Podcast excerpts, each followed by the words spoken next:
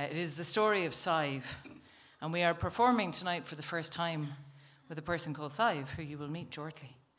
And so we thought, how appropriate to tell the story of Sive. But the story of Sive is a bleak and tragic and awful tale. So uh, we thought, well, let's tell it from a new angle, because we have told this story. This is the story of Fionn McCool's great love, a woman of the other world who turned into a deer and was stolen away by Ferderach, the druid of the Tuatha De Danann, and he never saw her again, but they had a child called Oisin who found his way back to her, him eventually. Uh, it is a dark and tragic tale, and we've told it from Fionn's perspective. Told it from Sive's perspective. Never told it from this perspective. So yeah, enjoy this one. It's really happy. Yeah. This was a tough one. It was a tough one to speak about this person. Uh, but it was one of those ones that kind of insisted upon itself. And it was only eventually when I realized that this, this person, well, he's someone who needed to speak for himself. And so, with that in mind,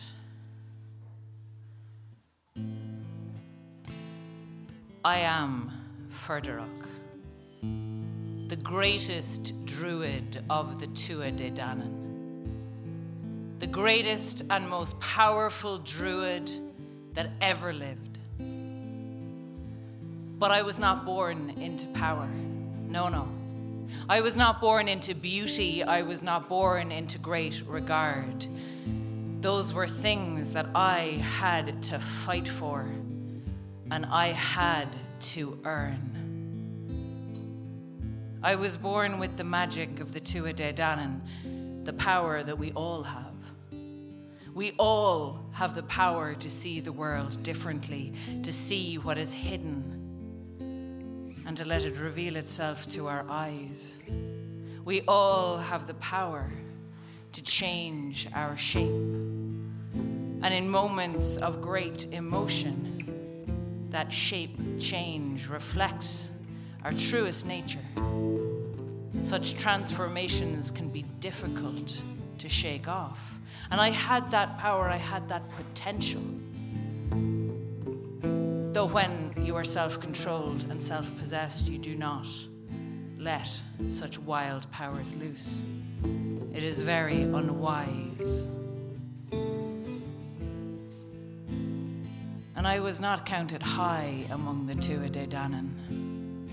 And so the lovely women of the Tuatha Danann when they looked at me, they looked at me with disdain. If they looked at me at all, their eyes would pass over me, pass through me. But I learned a great power. I discovered a great gift that only I had the power to control. I could see. I could see more wide ranging than anyone else who had ever lived before me. Because I learned to see through the open sky, from the open sky. I could see down over everything that happened under the sky. Every secret tryst, every hidden meeting Everything that happened under the sky was open to my eyes. And with secrets came power, and with power came renown. And then those ladies of the Tuatha De Danann who had looked right through me before, well, then they looked at me with different eyes. But I had no regard for them. But there was one. There was one woman. Her name was Sive. Sive was not like the other women. She was beautiful. They were all beautiful. But she had a sweet shyness begged for protection She had a kindness and a light to her that I found compelling, appealing. And I thought, now that I was so highly regarded, so well renowned, this is a woman who could be my equal. Could give her that privilege.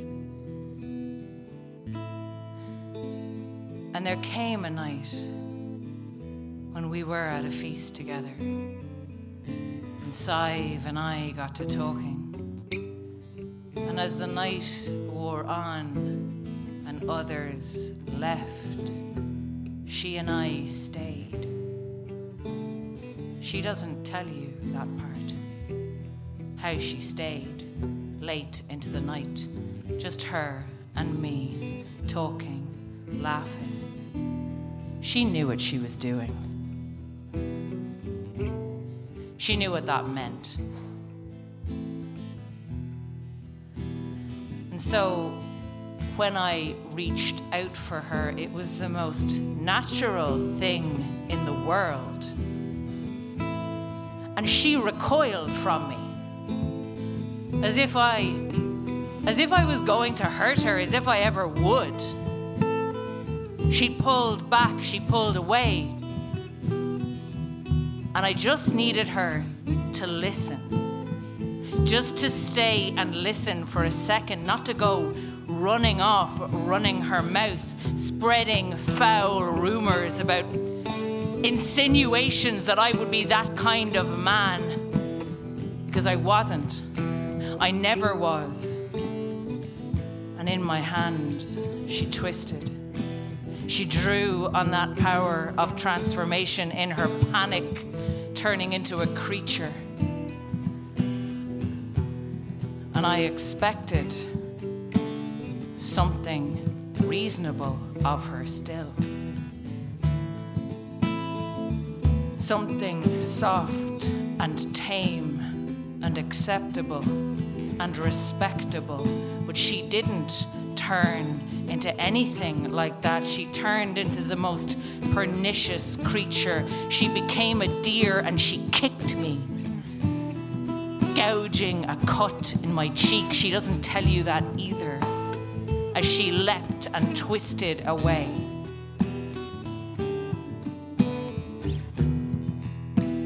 And she fled from the other world into the mortal world. And I thought, well, well, let her. Let her see how hard life is without beauty to soften the hearts of others.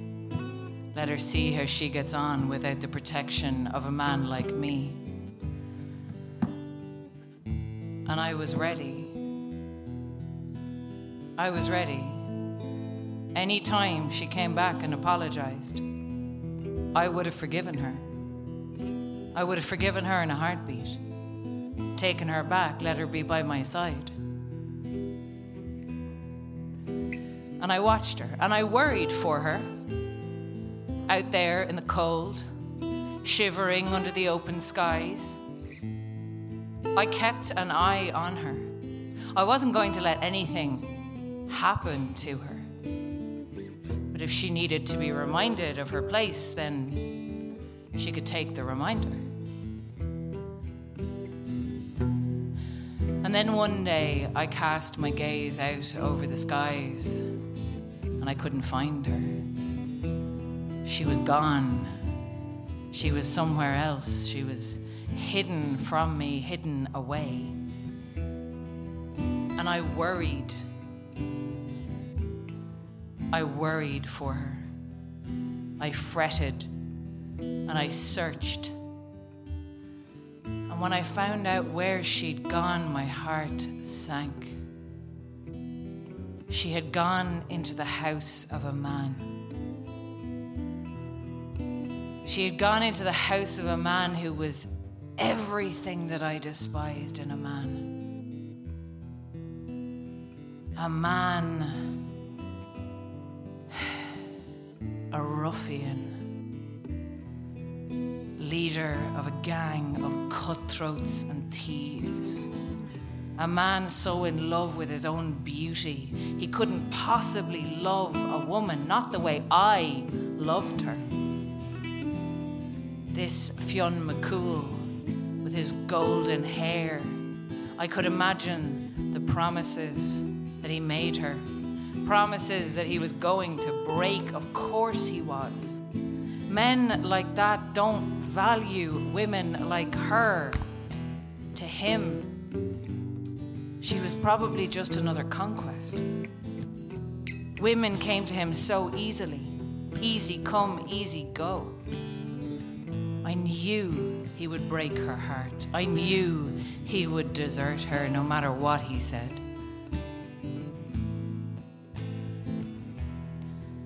And then the day came that he did leave her. Of course, he said it was to go and fight a battle, but I knew. He was going to go, and he was going to find someone else, and he was going to leave her heartbroken and behind him, never to think of her again. And so I came to find her. I came to bring her back home to be with me where she belonged. And if that was what she wanted in a man, I could be that for her. I could make myself tall and broad chested and long haired. He had two wolfhounds by his side, while I could conjure two hounds, she, creatures of smoke and ash and fire, to run on leashes by my side dangerous and under my control. And when she saw me walking up the hill, she ran out to greet me. And my heart lifted. For a moment, I thought she's recognized me. She knows and she's ready to apologize and to come home. But when she got closer, she turned again, twisted again became again that wretched, wild thing. And I thought if she insists on behaving like a deer, I will treat her like a deer. So I hunted her. With my hounds of shadow and fire, I hunted her into a narrow valley the way we hunt deer.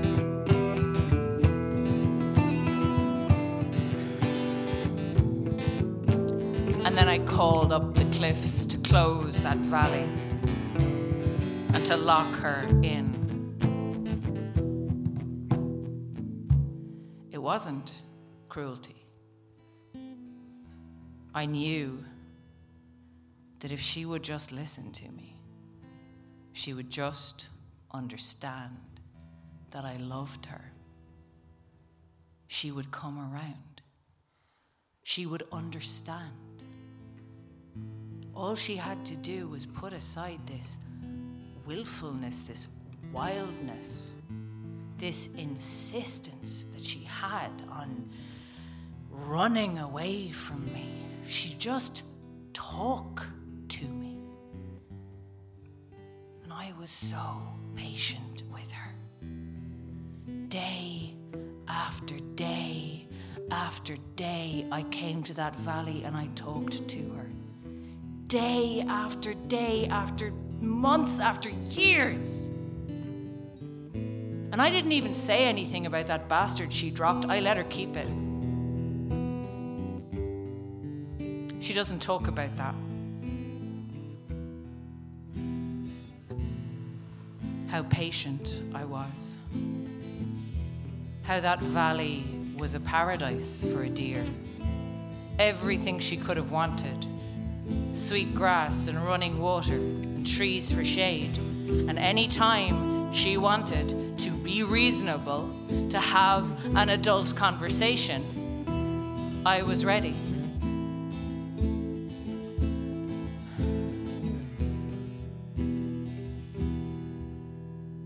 And then the day came when even my patience ran out.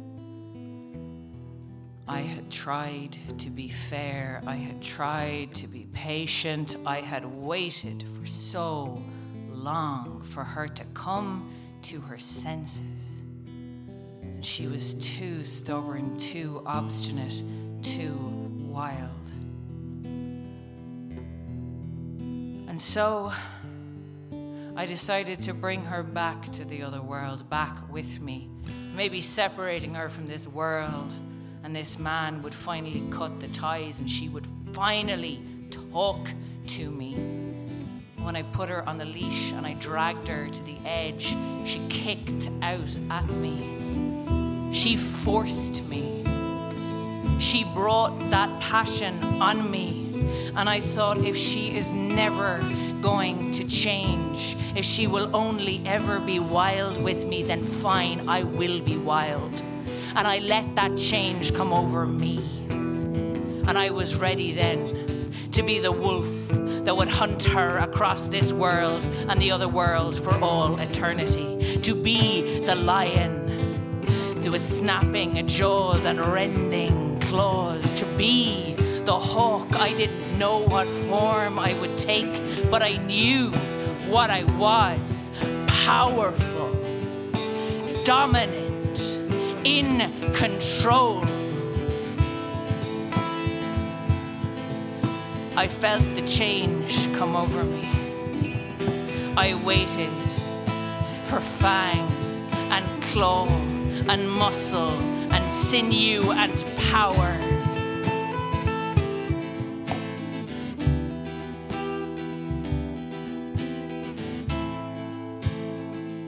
And everything went dark.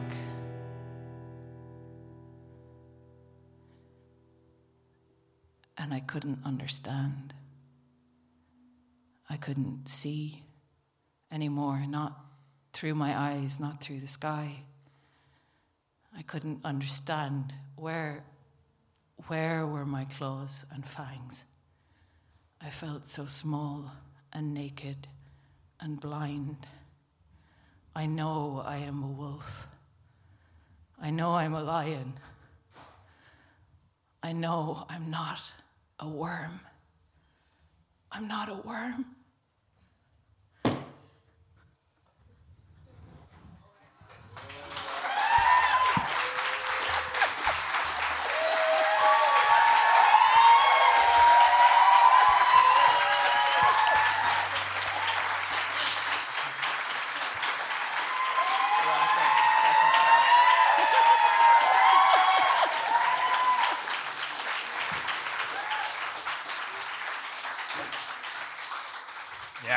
The girls like that one. Fairness. Dark though, you know. On, on, on I told you it was a rough hang, but we get there in the We end, there all in the end. It was. Get there in the end. We just work on that ending for it. Um, okay, so you're in the listening mood. Uh, Fancy Dan did a great job warming you up and having a crack with you. And listen, the lads over here have been working on the music loads. Um, Cullum and uh, Alan, give them a round of applause, please. Yeah.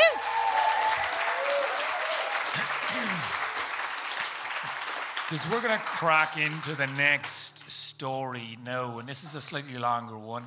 And uh, it takes place at this time of year. It was a celebration tale. And it's a story of jealousy, it's a story of the darkness of betrayal, it's a story of forgetting, it's a story of, well, what's it the story of? The things that we choose to forget in order to be able to live with ourselves. I knew she'd say it better than me. She usually does. More or less. Something like that. And you might know it as the story of Cuchulainn's sickbed, or you might know it as the only jealousy of Emer. But we should say there will be an interval at this show, so if people are. We'll give you your piston break. Don't There'll worry. be a break. There'll be a break. You'll be able to refresh your drinks and, Hold and go to Jack's. Hold it. It's Aaron's going to be clenched though, so it's fine. I'm clenching. Are you not clenching? You're, She can't clench. It's okay. I never clench. What's wasn't about you. Um, okay, so you ready, guys? This story starts at the crux of the new year when everything got dark.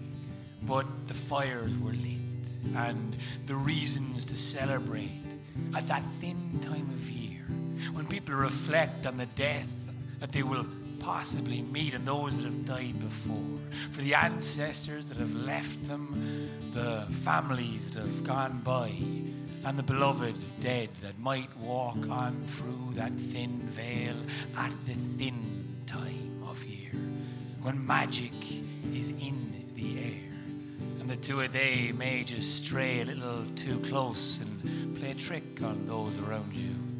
And so you never quite know who's behind those gleaming eyes you're staring into at the time.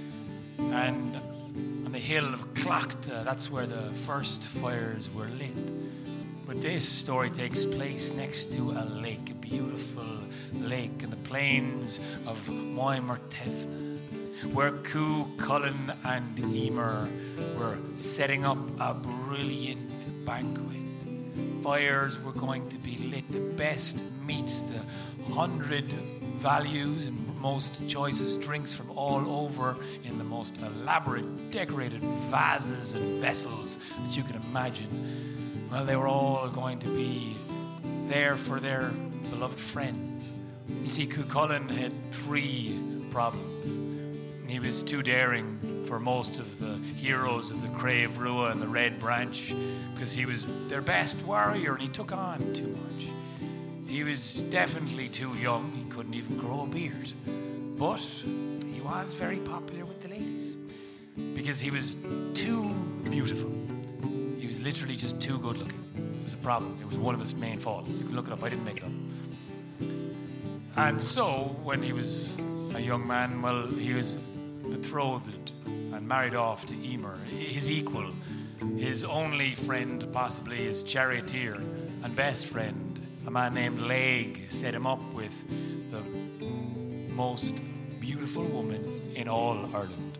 Emer was her name, and she's not much descriptions in the old books other than being paragon of womanhood. So, whatever that means to you, that's what she was. Think is what it meant. She was absolutely gorgeous. She might have been red haired if you're into redheads, or she was blonde if you like blondes. She was dark if you like dark, you know. But she was known as having sweet voice, honey worded, beautiful at singing, not only singing, but cantating, incantating and poetry, regaling, and also quick of wit and clever and cunning and sharp as a tick, and really, really good at needlework, because that was important back then. Yes. Still pretty handy now. And she was always surrounded by a hundred serving maids who helped her with the needlework. Maybe they'd helped her a bit too much, but you know, she really liked needlework. I don't know. It was a thing she did with women a lot, very close quarters. But no one was good enough to marry her until Cuchulainn came, and well, they were a match for each other in wit, in charm, in beauty, and they realized there was no one else better. And they were going to be matched off with each other, and They were also a match in having an extremely high opinion of themselves, I think. that too. They both thought they were awesome. Yeah. And then they agreed with each other and were like, well, yes. And Cuchulainn would spend lots of time battling and off out away from Dundalgan where they had their home, but he never really slept alone. He didn't like it. He liked a bit of company. Jealousy was not a thing Emer had. No, no, she wasn't jealous. She had many women to help her out with needlework. I think that's what they call it. Needlework. Listen, I'm just saying you need quick hands for needlework. You need a lot of dexterity. So she was always having fun. I Good mean, wrists. I'm going to stop. I mean, Cuchulainn did have seven fingers, so they say, so they got on very well. And seven lights shining in his eyes, seven colours of his hair, but I think it was the fingers that did it for Emer. Anyway. Just can't have too many, I don't know. What do you do with the other two? I don't know. I think we've established the conceit now and we can move on. Okay. okay, okay, not. Okay. Be here all night. Just doing innuendos. Let's give the people what they want. Plot point? Oh, yeah. So.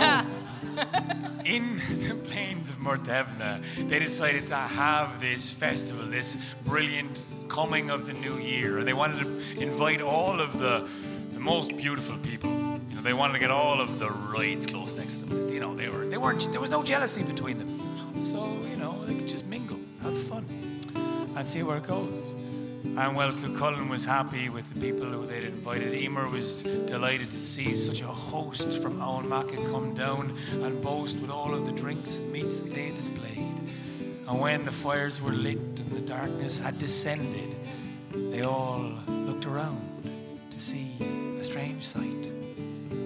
They saw a great flock of birds landing on the lake, just as the last light of the evening lit them from behind, and these birds were singing beautifully. But more unusually than that, these birds were linked in pairs with silver chains. Now, Emer saw those birds landing on the lake and she looked around at all the beautiful women of Ulster and she went over to her husband Cuchulainn and she said, um, If you catch those birds, we can give a pair to everyone here. You catch them and I'll hand them out.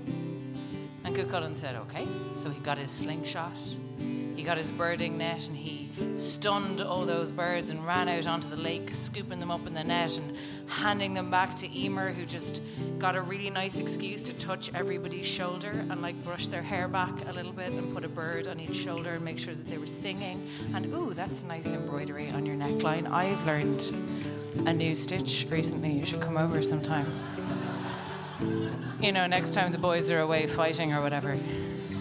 Thought we were done with the innuendos. You were, I wasn't.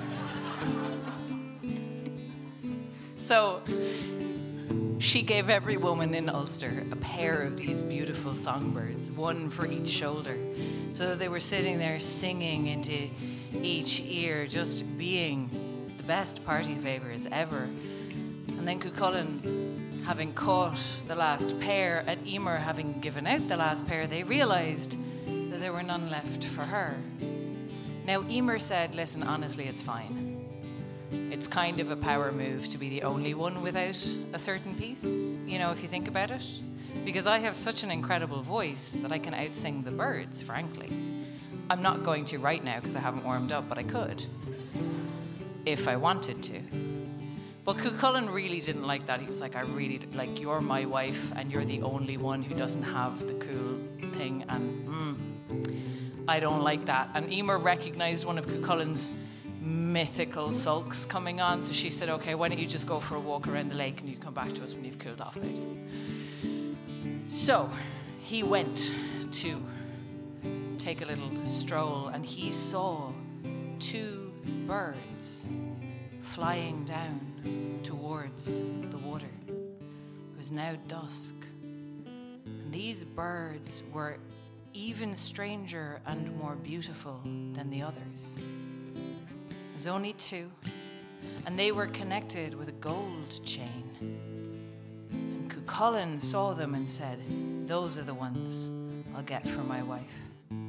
And if he'd thought about it for honestly even a minute, he might have realized that that was a bad idea, that it was Samhain now. It was the time when the veil is not even there anymore between the worlds, but he really wanted a pair of birds for his wife. So he made a cast with his slingshot at the birds. And an extraordinary thing happened. A thing so bizarre that it shook him to his core. He missed. He never fucking missed, like. He didn't miss. He was shook, but he was also stubborn. So he tried again and he missed again. And then, in frustration, he drew his sword, which is not a ranged weapon. You shouldn't try and throw it at things, but he did. In anger, he flung his sword at the birds, and the sword hit one of them in the wing, and the two of them startled up and flew away. And if he'd been annoyed before, that was nothing to how fucking furious he was now. Kicking himself, kicking the ground, absolutely enraged, boiling with frustration. And so he kept walking around the lake because he knew Emer would kick him out of the party again if he went back in a foul mood. And as he came to a pillar stone by the side of the lake, a strange and sudden weariness came over him. And he lay down and he fell asleep. And as soon as he fell asleep, he had a dream. And it was one of those dreams where you are still lying in the place that you went to sleep, but you're seeing things that aren't there. And he saw two women walking towards him across the surface of the water, one in green and one in red. And the woman in red was weeping, and the woman in green was laughing, and they were each carrying thin hazel rods. And they were both very beautiful. And they came over to where Cuchulainn lay because he was dreaming of himself in the dream. And they started whipping him lightly, the hazel rods. And he thought, nice, okay. Not like that. And then they started whipping him a little bit harder, and he went, "Ooh, okay. Uh, I don't think we. Was there a safe word? Um, I don't think there was. I think we should talk. Maybe take a. pause. okay, no, we're not taking a pause. They started to hit him extremely hard.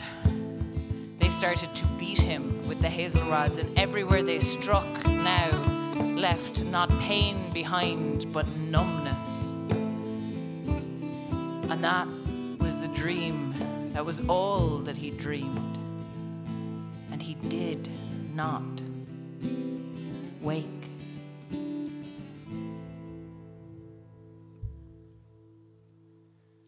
Now, the rest of the host that was gathered, they all had a great time.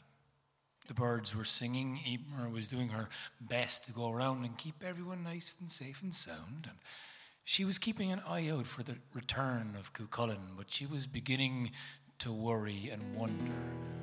But the music was played, and the people, well, they drank their fill and they drifted off, as you will, and eventually the sun began rise in the early morning, and well, she realized Cuchulainn was not coming home.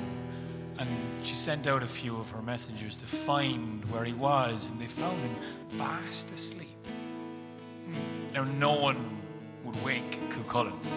From the first time he joined the boys' troop in Emain Macha, when a servant tried to wake him to go to training and ended up very dead, people decided not to wake him up anymore. And so everyone was skirting around the sleeping Cuchulainn, but gradually Emer told them to carry him to his bed. And three days and three nights went by with him sleeping solid, getting paler. And she realized she had to now pour milk between his teeth. All of the people had gone back to their own homes, and now they had to go back to theirs, down to Dundalgan, carrying him fast asleep in another worldly slumber, she realized. This was something that she could not fix. And she worried and she wondered, and she began to stay with him each day and each night. And as the darkness descended, she got colder still for the lack of arms that would hold her and keep her warm in those long, dead nights. As the trees lost all of their leaves, and the darkness felt so bleak without her husband there, she looked at him with pity, and she did not want to pity this man, ever. And yet, she had to care for him as if he was next to death's door. And she didn't know how to do it. But gradually, as the warmth began to come back into the world towards Imbolc and flowers began to emerge and light began to come back, he still stayed in bed. Nearly dead, she thought. Better off if he would die, if he wouldn't get up. Still, she held on to hope and she cared and she washed for him. She cared for him. She fed him through his closed mouth. And as the summer months began with Bealtaine uh, and everyone going out celebrating the warmth in the air and the plants that were growing there, the, the beginning of the ripening and seeing the fruits beginning to grow. And so she asked the herbs, the greatest of the druids, to make potions, concoctions, anything she could think of to wake this man up, but nothing would do, nothing would suffice. And so the summer ebbed on, and no one came down from Emain Macha still. No one was sent, only those she sent for. And she began to realize this was not going to ease off. And as now autumn leaked on in and Samhain began to creep towards them still, a year, a year and a day since the day he'd slept, still she saw him there. And so she put on her gown, and that frown on her forehead began to beat in her chest, and anger rose as she left for Emain Macha. She came into the hall of the king, where the Craobh Rua were all assembled. And she did not curtsy and she did not bow. She looked every one of them in the eye and said, You should be ashamed of yourselves. If any one of you had been struck down by a sickness from the other world, do you think Cuchulainn would have rested? Do you think he would have taken a single break? Do you not think he would have scoured the earth from the rising of the sun to its setting until he brought back a cure? Not one of you has even visited. So afraid you all are of weakness of body, so terrified of seeing reflected in him the thing you fear the most about yourselves, that one day your strength will leave you. You're too scared to face it. You're too scared to acknowledge it. You'd rather sit here and pretend. Pretend that he's away on one of his adventures. Pretend that there is nothing wrong. Wait and see, will he wake up by himself? Well, I'm telling you now, he won't. And I have tried everything I can think of, and I won't do this for another year. Either you figure out what's wrong with him and bring him back, or I, with all my love, and sharpened steel will send him on to the next world because he would rather die than live like this. You should be ashamed. And they were. Her words cut them because they saw the truth in them. And every one of the Craobh Rua then hung their heads. The king went to Cathbad, his druid asked him if there was anything more that he could do, if there was anything more that could be done. And Cathbad, with all his power, managed to rouse Cuchulainn only enough for him to speak, only enough for Cuchulainn to tell them the dream he had had at Samhain. And Cathbad said, Well, let's bring him back then. Let's bring him back to that lake, to that pillar stone where this first happened. And maybe, if we're lucky, at Samhain, the ones who did this to him will return and explain and give us a way to break the spell that's on him.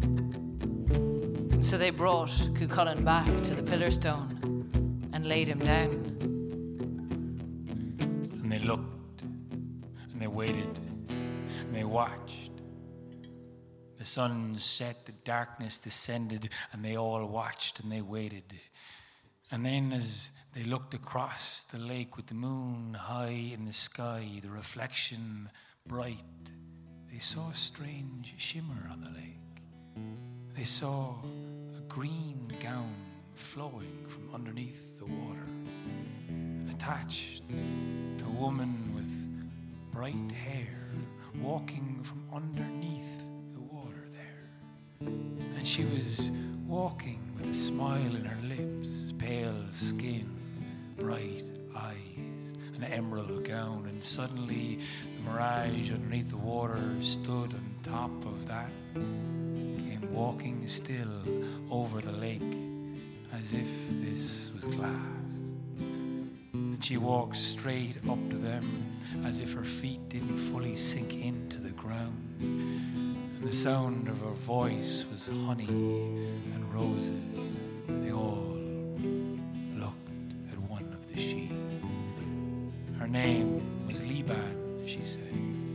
And she was the sister of Fand. And they had come a year ago because of the love Fand had had for Cuchulainn. She just wanted to look at him. She had left her husband, Manannán mac Lir, who wasn't overly happy about it. But they'd come and simply looked, and he had insulted these women of the Sidhe and they put this sickness upon him. But Liban had come back this day to remove this sickness and ask Cuchulainn for the favor she wanted. For now her husband, Louis of the swift hand and sword, was in trouble in the many coloured lands of the other world, where you might think is all brilliant and peace and beauty, but no, she said. There is just as much war and strife and darkness with those that live eternally than those that die each time around. And so her husband needed the strength of Cuchulainn to fight off Saint Khan and Ucky Ul and Ucky. Inver. There you go, yeah. Fucking names, I'm telling you. There's To be fair, we only found those ones yesterday. But these three kings of the other world, they were going to invade and kill her husband. And Louis needed the strength of Cuchulainn and his warp spasm to defeat this army that were closing down on them in the other planes. And if Cuchulainn agreed, she lifted off that sickness. And blinked open his eyes and stared in surprise at everyone. He had heard everything, but he didn't lump, jump to his feet. No. He said, Before I go, I'll send Laeg. Laeg will go. Because they might play a trick on me.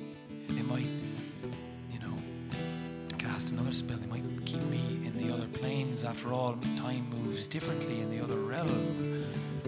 And if you'll agree to show Laeg around this way, he'll report back to me and then then I'll go. Still not getting up, still lying down, still staying solid where he was. Laeg said, Yeah, no worries. Cuchulainn said, because he was from the north, he said, Actually, I could do with a drink. Want a drink? It's about time for a drink. No, seriously, do you want a drink?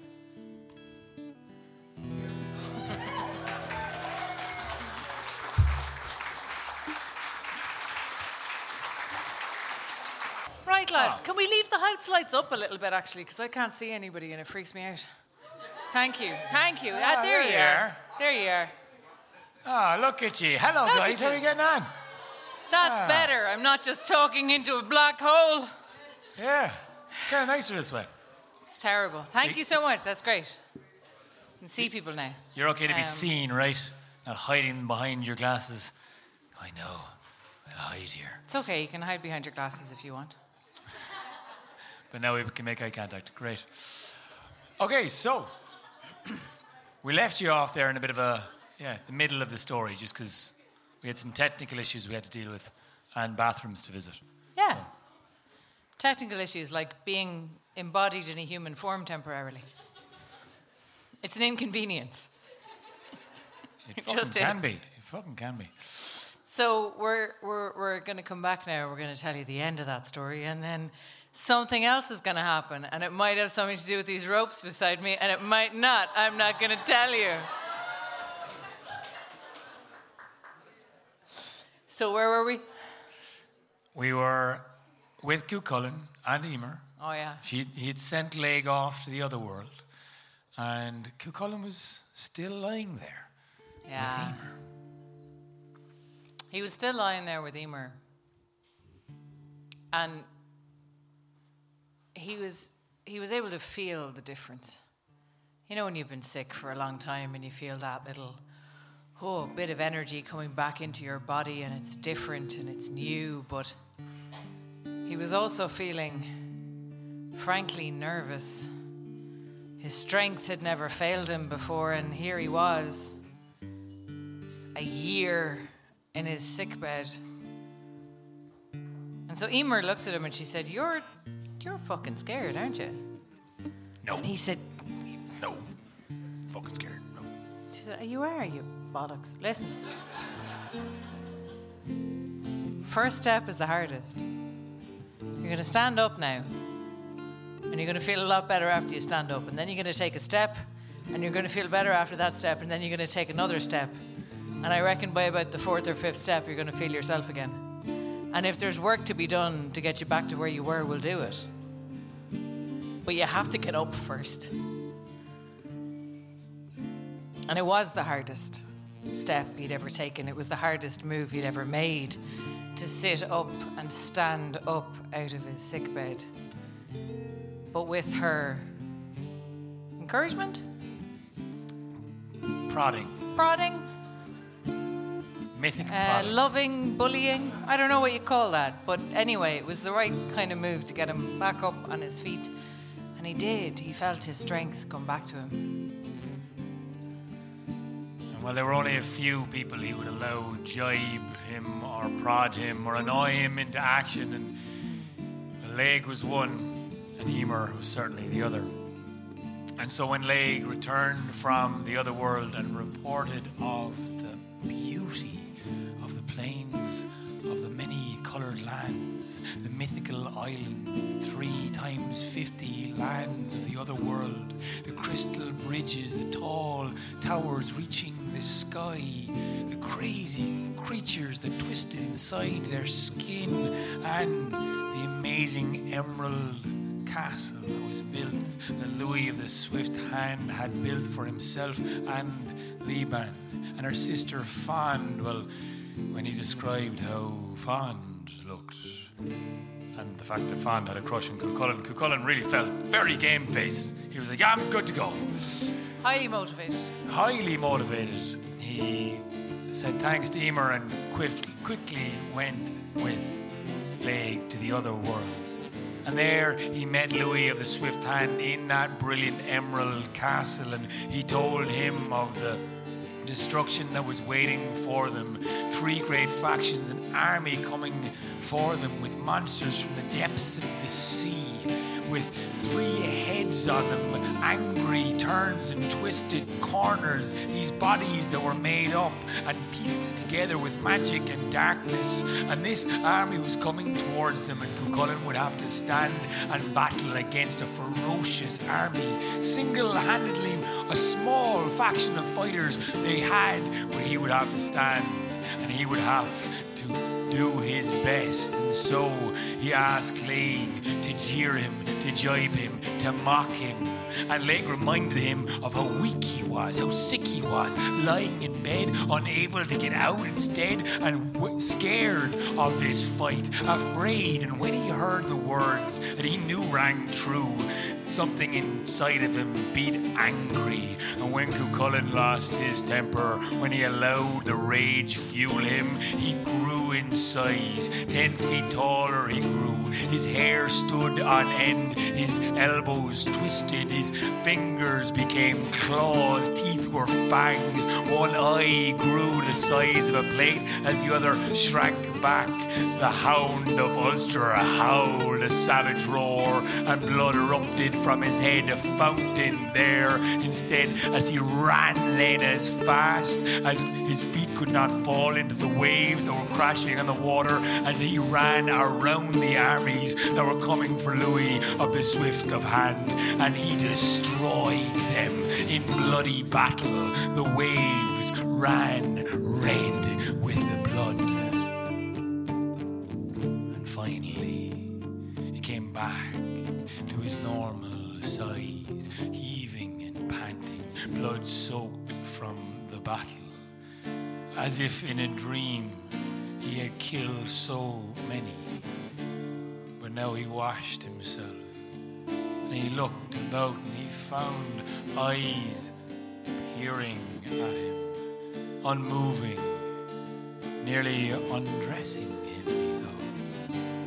eyes belonged to a woman dressed in red, pale skin, brown eyes, and a smile on her lips. This was Fand. And she walked towards Cuchulainn, and Cuchulainn sidled up to her, and he said, Aren't you married to Manannán mac Lir? She said, Aren't you married to Emer? That was about the last thing they said. Because once they came close to each other, their bodies did the talking, and they came so close they simply closed the door on anyone else. And this I'm not making up myself. They made love for a month non stop. Because he had a lot of stamina and he hadn't done it for a year, so you know, it was just in him to go. I don't know. And she had all the time in the world, and she wasn't rushing him. And time moves differently in the many colored lands. And I'm pretty sure they saw some pretty good colors. And in their embrace, they felt each other's heart beating, and they decided that this, this passion, this love, this thing that they had found, this was so profound. No one else had ever felt this before. This was epic beyond compare. They needed to savor this, this magic, this passion, this beauty. And so a tryst, a magical promise to elope, to stay together forever. They promised this to each other, but Cuchulainn had to go back home, honor bound to serve his king, the Craobh Rua, to belong to Ulster. And he knew he had to be in Ireland for his name to be remembered for the prophecy that Cathbad had given him to be on the lips of storytellers until the end of time for the great and many deeds he would do, but he hadn't done them yet. And so she would have to come to his home. And she agreed. And he nodded. And they kissed a farewell.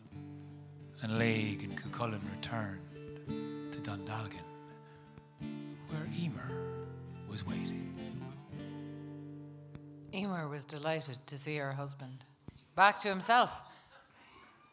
And it took a while for her to realize that there was something a bit off about him.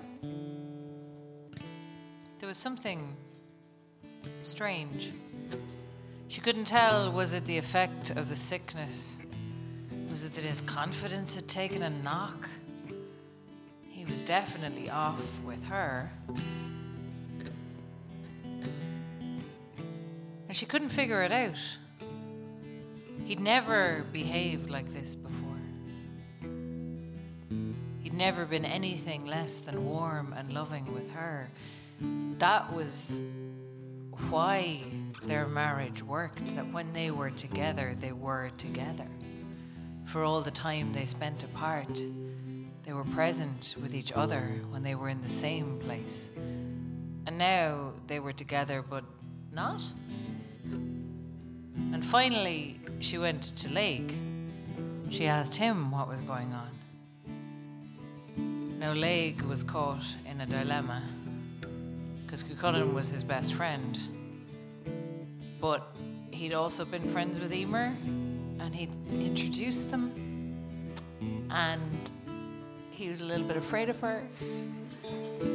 And he was a little bit afraid of him. Uh, but he told her. He said, Look, it's nothing to do with me. I promise I didn't. He made a tryst with Fand. They arranged to meet up by a yew tree near the strand and they're going to run away together. Don't hit me.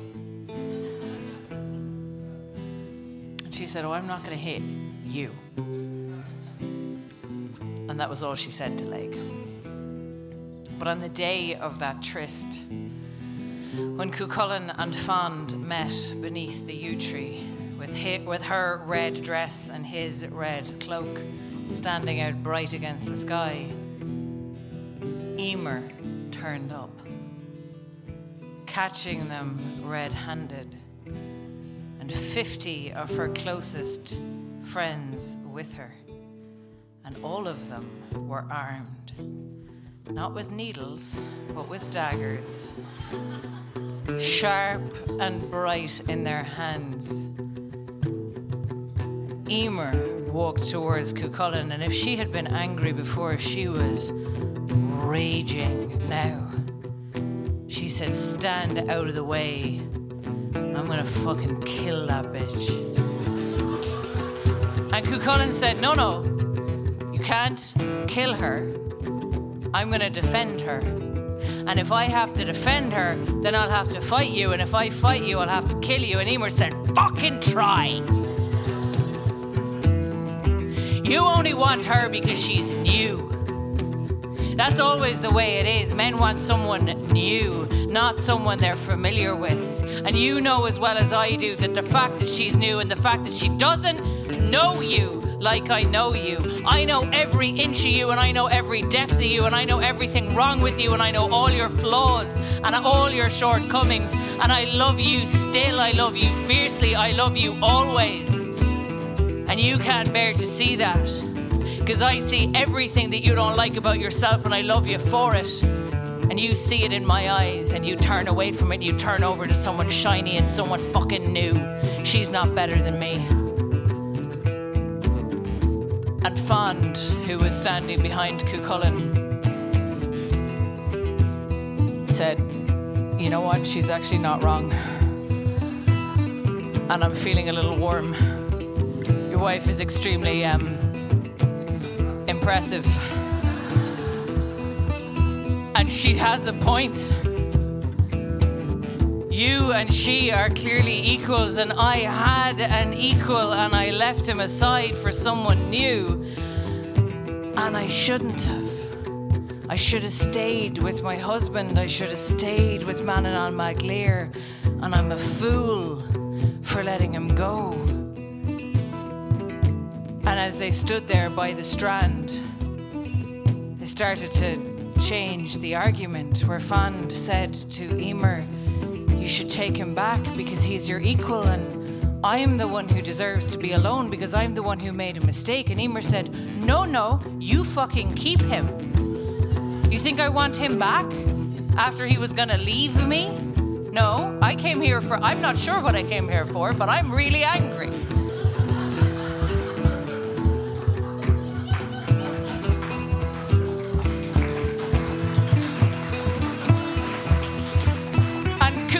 Caught in the middle of this said, What? Wait, are we now arguing over who doesn't get me because I'm the most beautiful man in Ireland? And they both said, Shut the fuck up. This is not about you.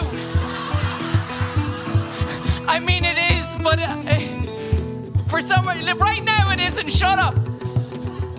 And Fand lamented again that she had let her husband Manannán mac Lir go, and as they stood by the strand as if he had been conjured, Manannán mac Lir appeared beside them. And he looked at Fand and he said, You know, I really only let you go to get him out of your system. And is he out of your system? And Fand said, Yes. And Cuchulainn said, What? And Fand said, I'll come back to you. And Manannán said, And I will take you back. And we'll leave these mortals to each other. And he shook his cloak in between Fand and Cuchulainn. A powerful spell that meant that they would never meet again. And with that, with the next rising and breaking of the next waves, Fand and Manannán were gone. And Cuchulainn and Emer and 50 armed women were um, there too. Cuchulainn didn't really know what to say. So he went home.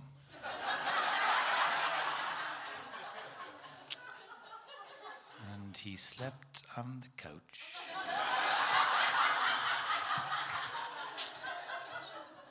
and he made her a cup of tea. Wasn't going to cut it.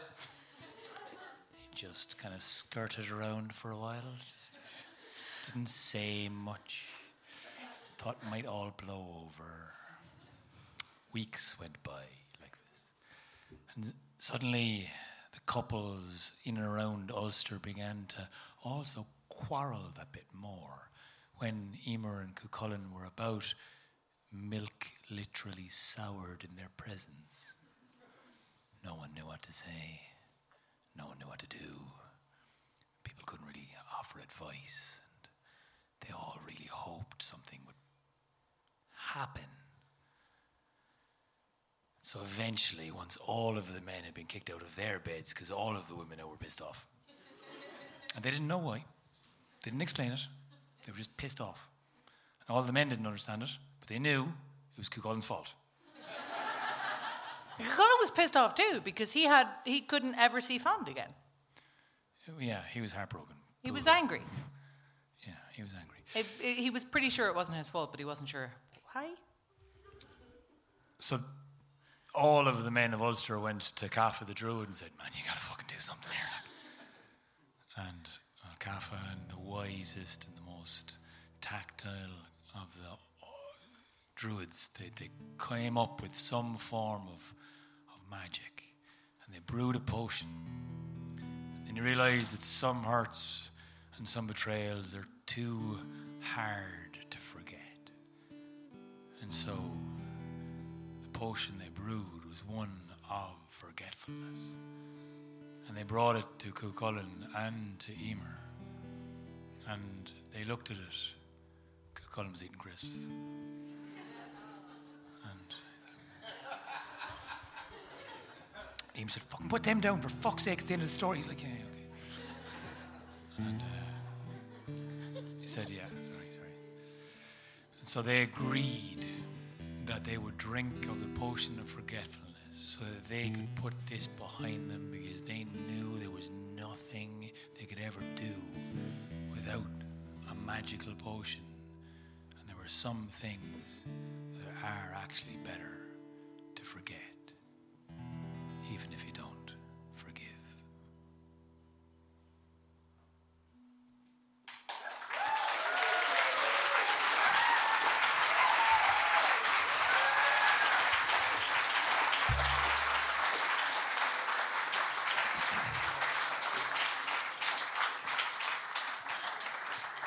Okay, so we've one more little thing in store with you, but we'd like now to take a moment and maybe we'll bring the lights all the way down. Yeah, All of the lights. all of the lights. Take them off. Because we call the show The Dark Descends. It's very bright. Oh, other way. Close, but you're way off. House We could bring down the spotlight and bring down the house lights. Because at this time of year, at this time of year, all of our ancestors observed a ritual. All of the people on this island at Samhain extinguished all lights and sat in the darkness together. Now, there's lights here. There's exit signs and there's uplighters and there's little candles. So All right, okay, we get just, it. just, just keep the lights down. You- You're going to have to close your eyes to really get into it yeah. if you want I'm to. to suggest that everyone just take a moment and close their eyes so that we can be in the darkness together, eating crisps.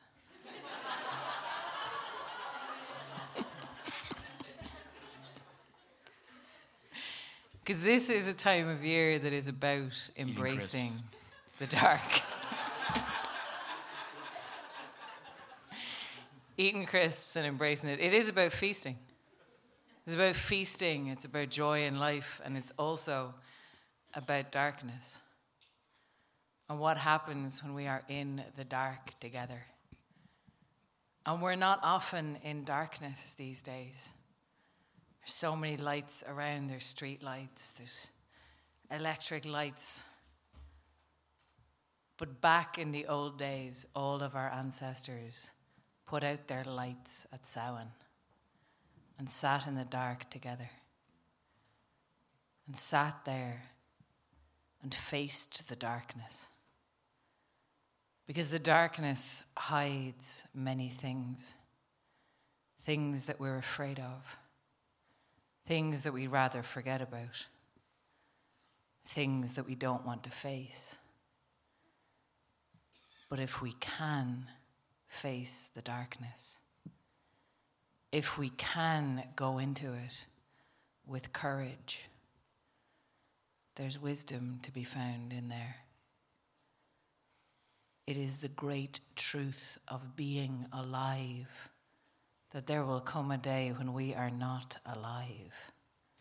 Every human throughout history, throughout every generation, has had to face that truth. And once we had a ritual. Once we had a way of facing that together, taking that moment, gazing into that darkness, acknowledging it, letting it teach us. And then, together, we would light the fires and bring back the light. And so, this story that I'll tell you now, this is about the forgotten tale, the forgotten woman who stands in the shadow. Bring the lights up. And this is the time where we reflect on a forgotten hero, a hero who knew she would be forgotten, whose lineage was to leave behind not a trail of destruction and heartbreak, but a gift, a gift of looking into the darkness, an invitation to seek what lies in the shadows. And this woman has been forgotten until you might find her moving in and amongst the shadows. Her story has been one that has been shrouded by other names. Her students became more famous than her, although she was brilliant in so many ways. Her strength, her agility, her swiftness, her skill at arms. She was better than the best in High Hill, Alban, where her home was. She trained with the greatest of warriors. She maintained such a degree of agility and prowess that no one believed any greatness could come from such a slip of a thing. But every time she entered battle, she never lost. She always won. She left a trail of destruction after her until the custom, the custom of performing feats was made. These brilliant feats that she displayed, created, and maintained to show off in front of any adversary, to strike fear in their hearts so they would not come towards her. And anyone who saw her perform these amazing feats that she created ran away, and she avoided many wars that way. Skak, her name, the shadowy woman, the one behind the shadows, whose feats there were made, who taught in her school these ways of crafting such skill for the Celtic people, and every war that was waged with her was a war that was won. And so many of these battles she fought, she didn't face death, she didn't face the hero's death, and she faced a challenge to pass on the feats that she had made.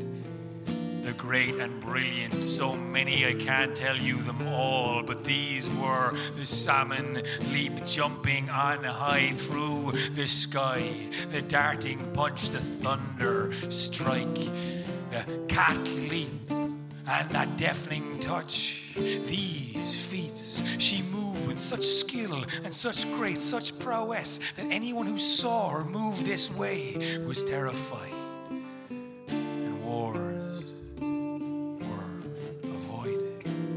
simply see her move with eye of strength, the way she made men quiver in their boots from showing and spinning and moving with grace and skill. Sword or spear did not matter what she used. She would strike fear into the hearts of her enemies. She would make sure what you saw was something you would not face with a fight, but try and find another way to resolve that conflict and she had the gift of second sight. And she saw a vision of not her death in battle but her giving her gifts, her feats onto students. And so she was angry at this. She wanted her name to be remembered, not to be in the shadows of others, but no, she made it her way to the northeast coast of Scotland to an island they say got her name, the Isle of Skye, today. And she wrapped thorns in her hands, and with bloodied hands she cast the thorns across to the land she would make her home. She made a bridge out of these thorns, and from her dark depths she poured out a dark anger and a magic that sealed this magical bridge to be the final test for anyone courageous enough to come to her school. To train with her, you had to be the best of the best. And this bridge once made full of thorns, could narrow to the width of a straw for anyone who placed their foot upon it, and they would fall to a bloody death. Or anyone who tried to leap on over it would buck and it would kick. You had to know exactly how to walk on the thorny bridge to get to Skagh School. And still, you had to face so many challenges. The house of barbs, where a hundred men would challenge anyone coming to get taught by Skagh who was angry still, even though she trained heroes who came to her. She knew these were never going to be as good as her because they would die and their tales would be retold of young boys who were dying early deaths and remembered for the sadness of their tale. But hers would be a tale forgotten. And so she did dream every night and be woken in screaming rage, anger, and frustration spinning in her head as she knew that death would not be hers. Death would not be a hero's choice for her. She would not be remembered. Her name would not last on the lips of storytellers, but she would spin on and on and on in the shadows.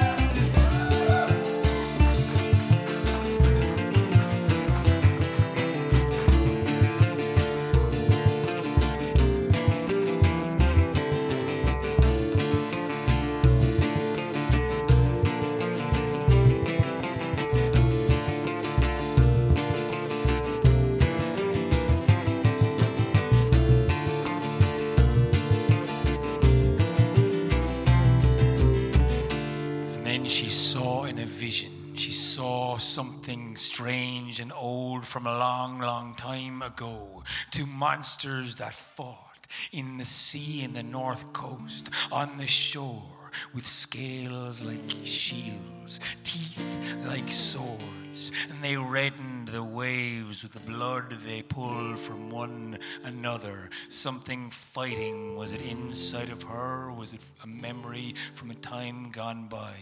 Her feet fell in the way that night to bring her all the way to the coast, where the waves were crashing and the wind was lashing and thunder rolled as lightning lit up the sky. And she peered down and saw the bones of these old sea monsters there.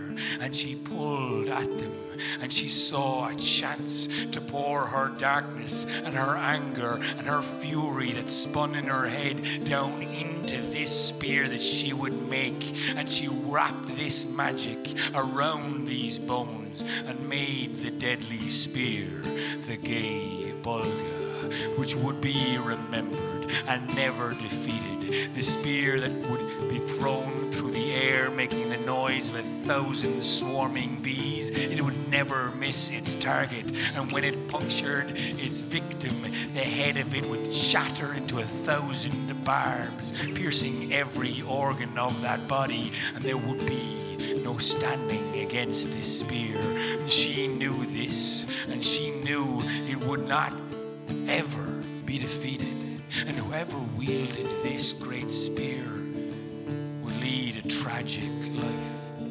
And they would be remembered. And she brought it to her home, and she wrapped it in cloth, and she poured cooling ointment over it, and laid seaweed amongst it, and buried it in a shallow hole. Where she knew she would dig again. And gift it to one who would be remembered. For the tragic, awful, sad, and young life he would live.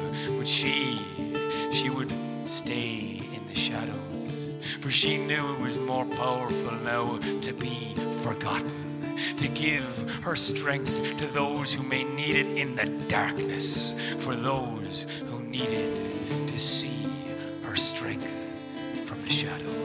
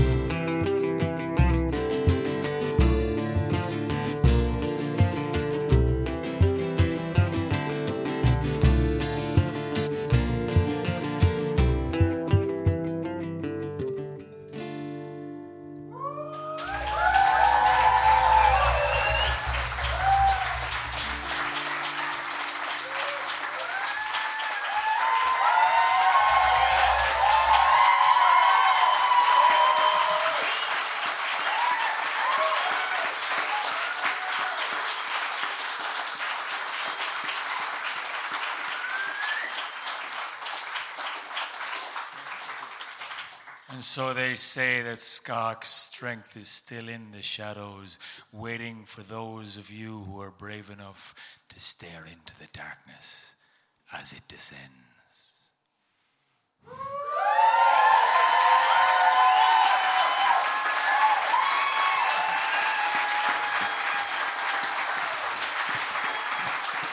All right, guys. Thank you very much, folks. We hope you enjoyed it. We're Candlelit Tales. We had Alan and Colum on music.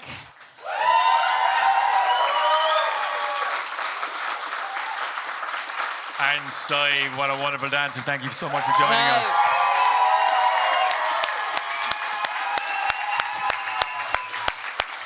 Of course, my sister Sorika. My brother Aaron. We are Candlelit Tales, and best of luck with the rest of this darkness as it descends. Thank you, guys. Good night.